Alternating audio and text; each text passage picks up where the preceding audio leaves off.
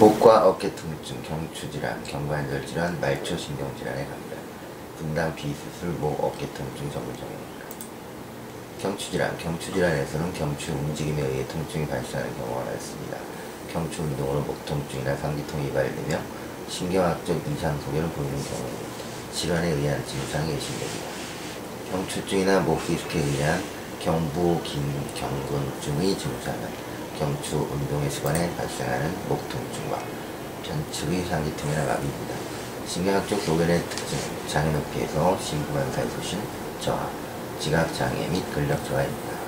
제5 경추신경근 장애의 통증은 어깨에서 상안으로 방사하기 때문에 경관절 질환으로 연결될 수 있고 제5 경추신경근이 의심되는 소견은 추간공 압박 테스트나 신경근 신전 테스트에서 상지 통증이 발고 신경학적 소견으로는 상완 이등의 원난상징화, 상완근 위, 외측부 지각장애, 삼각근 근력 저하가 보이는 것입니다.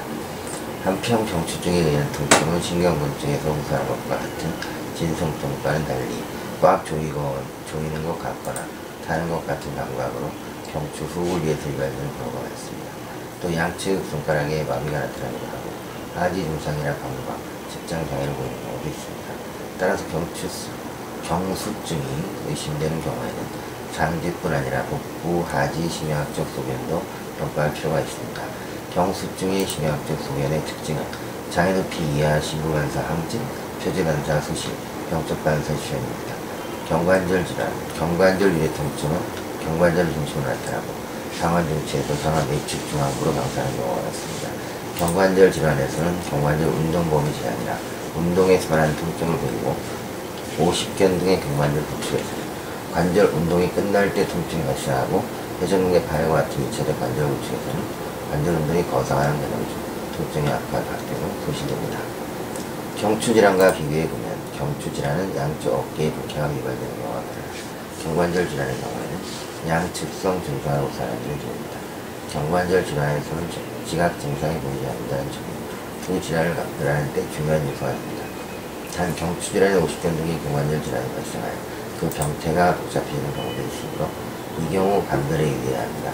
경관절 유래 통증이 의심된다면 신체 진찰 소견을 통해 병태를 관찰 나가고 경관절 내 견봉화 점액낭 또는 결절 강고 등의 자단 테스트를 통해서도 통증의 원인 부위를 추측할 수 있습니다.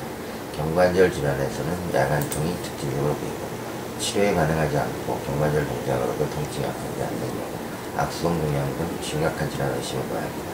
말초 신경질환, 경갑상 신경장애는 경갑질환, 부가절환의 교획, 결줄 등과 같은 공간 증명수, 발굴과 같은 과사형이 원인이며 견, 견갑부 통증, 경관절 외전, 외전 근력이 저하가 부리며 회전근개 파열과 감별이 필요합니다.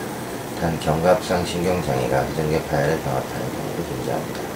극상근 극하근의 근위치의 심각할 경우 경갑상 신경장애를 의심해 보여보시고 정기 생리학적 검사에서 경갑상 신경이 말초 전복, 지간의 지연 또는 진근 경, 전도에서 신경 원성 전이가 보인다면 진단이 가능합니다.